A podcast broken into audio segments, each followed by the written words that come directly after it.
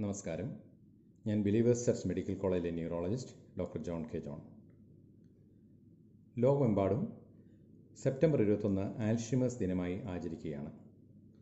മറവി രോഗങ്ങളെക്കുറിച്ചും മറവി രോഗമുള്ള വ്യക്തികളെ പരിപാലിക്കുന്നതിനെക്കുറിച്ചും ജനങ്ങളിൽ അവബോധമുണ്ടാക്കുക എന്നതാണ് ആൽഷിമേഴ്സ് ദിനാചരണത്തിന്റെ ഒരു പ്രധാന ലക്ഷ്യം. അതുകൊണ്ട് ഇന്ന് മറവി രോഗങ്ങളെക്കുറിച്ച് ഞാൻ സംസാരിക്കാം. തലച്ചോറിലെ നാഡീകോശങ്ങൾ അഥവാ ന്യൂറോൺസ് സാവധാനം ചുരുങ്ങി നശിക്കുന്നത് മൂലം മറവിയുണ്ടാകുന്ന ഒരു രോഗമാണ് ആൽഷിമേഴ്സ്? ജർമ്മൻ വൈദ്യശാസ്ത്രജ്ഞനായ അലോയിഷ് ആൽഷിമേഴ്സ് ആണ് ഈ രോഗത്തെക്കുറിച്ച് ആദ്യമായി വിശദമായി പ്രതിപാദിച്ചത്. അതിനാലാണ് ഈ രോഗം അദ്ദേഹത്തിന്റെ പേരിൽ അറിയപ്പെടുന്നത്. എന്നാൽ ഒരു കാര്യം നമ്മൾ അറിഞ്ഞിരിക്കണം. എല്ലാ മറവി രോഗങ്ങളും ആൽഷിമേഴ്സ് രോഗമല്ല. ആരംഭദശയിൽ തന്നെ കണ്ടുപിടിച്ചാൽ പൂർണമായി നിയന്ത്രിക്കാവുന്ന ചില രോഗങ്ങളും മറവി രോഗമുണ്ടാക്കാം. അവ ഏതൊക്കെയാണ് എന്ന് നോക്കാം. ഒരു വ്യക്തി തനിക്ക് മറവി രോഗമുള്ളതായി സംശയിച്ച് ഒരു ന്യൂറോളജിസ്റ്റിനെ സമീപിച്ചാൽ ആദ്യമായി ആ വ്യക്തിക്ക് ശരിയായ മറവി രോഗമാണോ അതോ മാനസിക സമ്മർദ്ദങ്ങൾ മൂലമോ വിഷാദരോഗം മൂലമോ ഉള്ള താൽക്കാലിക മറവിയാണോ എന്ന് അതായത് സ്യൂഡോഡെമൻഷ്യയാണോ എന്ന് ഡോക്ടർ ഉറപ്പുവരുത്തും. ചിലപ്പോൾ ഇതിനായി ഒരു സൈക്യാട്രിസ്റ്റിന്റെയോ ക്ലിനിക്കൽ സൈക്കോളജിസ്റ്റിന്റെയോ സഹായം ആവശ്യമായേക്കാം. ശരിയായ മറവി രോഗത്തിന്റെ ലക്ഷണങ്ങൾ തന്നെയാണ് എന്ന് മനസ്സിലാക്കിയാൽ ഇത് പൂർണമായി ചികിത്സിച്ച് നിയന്ത്രിക്കാവുന്ന മറവി രോഗമാണോ അതായത് ട്രീറ്റബിൾ ഡെമൻഷ്യ ആണോ എന്ന് പരിശോധിക്കും. ഉദാഹരണത്തിന് തലച്ചോറിലേക്കുള്ള രക്തഫൊള്ളുകൾ അടയുന്നത് മൂലം നാഡീകോശങ്ങൾക്ക് തകരാറ് സംഭവിക്കുമ്പോഴാണ് പക്ഷാഘാതം അഥവാ സ്ട്രോക്ക് ഉണ്ടാകുന്നത്. അങ്ങനെയുള്ള അവസ്ഥ മറവിക്ക് കാരണമാകുന്നതാണ് വാസ്കുലർ ഡെമൻഷ്യ സ്ട്രോക്ക് ഉണ്ടാകാൻ കാരണമായ ഉയർന്ന രക്തസമ്മർദ്ദം ഡയബറ്റിസ് കൊളസ്ട്രോൾ ഇവ നിയന്ത്രിക്കുന്നത് മൂലം പുകവലി ഒഴിവാക്കുക ഹൃദയ സംബന്ധമായ അസുഖങ്ങളും രക്തക്കുഴലുകളെ ബാധിക്കുന്ന വാസ്കുലൈറ്റിസ് പോലെയുള്ള രോഗങ്ങളും യഥാസമയം ചികിത്സിക്കുന്നതിൽ കൂടെ വാസ്കുലർ ഡെമൻഷ്യ നിയന്ത്രിക്കുവാൻ സാധിക്കും. തലച്ചോറിലുണ്ടാകുന്ന ചില പ്രത്യേകതരം അണുബാധകൾ മറവി രോഗം ഉണ്ടാക്കിയേക്കാം. ഉദാഹരണത്തിന് ചിലതരം fungus tuberculosis syphilis Whipple's disease AIDS പോലെയുള്ള രോഗങ്ങൾ ഇവയെല്ലാം ആരംഭദശയിൽ കണ്ടുപിടിച്ചാൽ പൂർണമായി സുഖമാക്കാൻ സാധിക്കുന്നതാണ്. അമിത മദ്യപാനം ഇലക്കറികൾ മാത്രം ഭക്ഷിക്കുന്ന രീതി അതായത് പ്യുർ വെജിറ്റേറിയൻസ് ആമാശയ കുടൽ സംബന്ധമായ രോഗമുള്ളവർ ഇവരിലും ചില വൈറ്റമിൻസ് പ്രത്യേകിച്ച് ബി ട്വൽവ് തൈമിൻ എന്നിവയുടെ കുറവ് മറവി രോഗം ഉണ്ടാക്കാം. ഇതും നിയന്ത്രിക്കാവുന്നതാണ്. അതുപോലെ ചില ഹോർമോണുകളുടെ വ്യതിയാനം പ്രത്യേകിച്ച് തൈറോയിഡ് ഹോർമോണിന്റെ കുറവും മറവി രോഗം ഉണ്ടാക്കാം. എങ്കിലും കൃത്യമായി ചികിത്സിക്കാവുന്ന രോഗമാണ്. ക്യാൻസറിനോട് അനുബന്ധമായി മറവി രോഗം ഉണ്ടാകാം. ഇത് ക്യാൻസർ മൂലമോ ക്യാൻസറിന്റെ പാർശ്വഫലമായ പാരാനിയോപ്ലാസ്റ്റിക് സിൻഡ്രോം മൂലമോ ആകാം.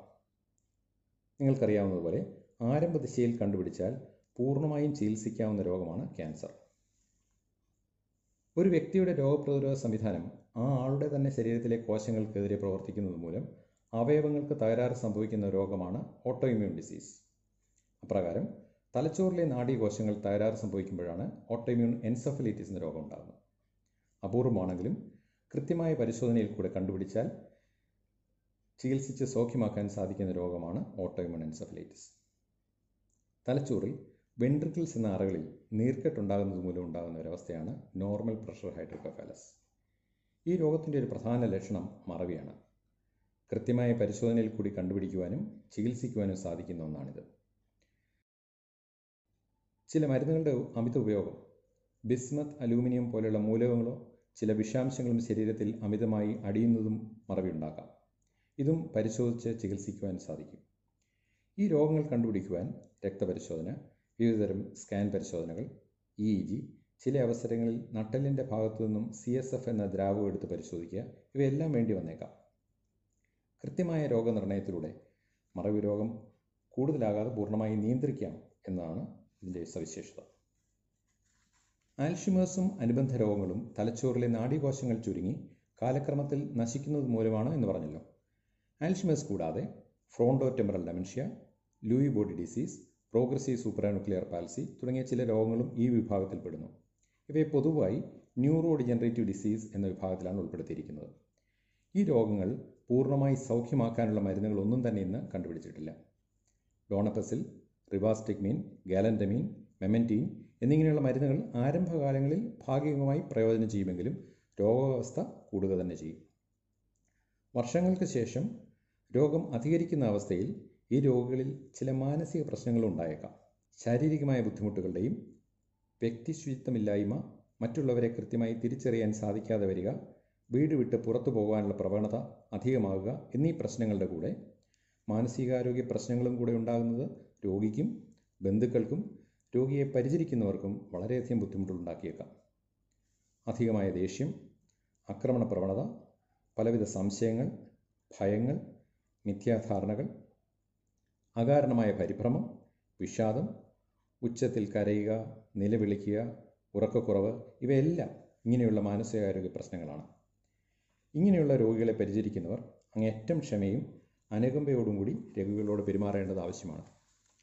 ഏറ്റവും നിയന്ത്രിതമായ അളവിൽ മാത്രമേ മാനസികാരോഗ്യ പ്രശ്നങ്ങൾ നിയന്ത്രിക്കാനുള്ള മരുന്നുകൾ കൊടുക്കുവാൻ പാടുള്ളൂ. ഇതിനായി ഒരു മാനസികാരോഗ്യ വിദഗ്ധന്റെ സൈക്യാട്രിസ്റ്റിന്റെ സഹായം അത്യാവശ്യമാണ്.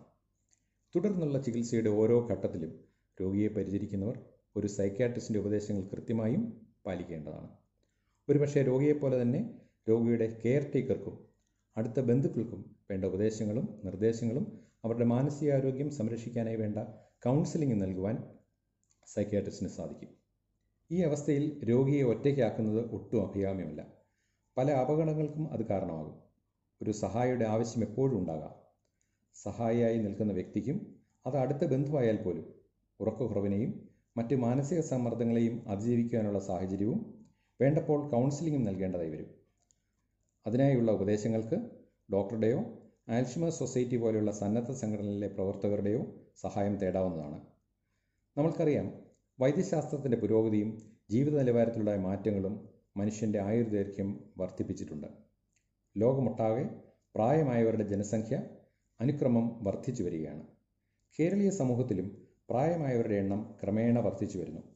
ആയിരത്തി തൊള്ളായിരത്തി അറുപത്തൊന്നിൽ അറുപത് വയസ്സ് കഴിഞ്ഞവർ ജനസംഖ്യയുടെ അഞ്ച് ദശാംശം മൂന്ന് ശതമാനമായിരുന്നെങ്കിൽ രണ്ടായിരത്തി പത്തിൽ അത് പത്ത് ദശാംശം അഞ്ച് ആയി ഉയർന്നു.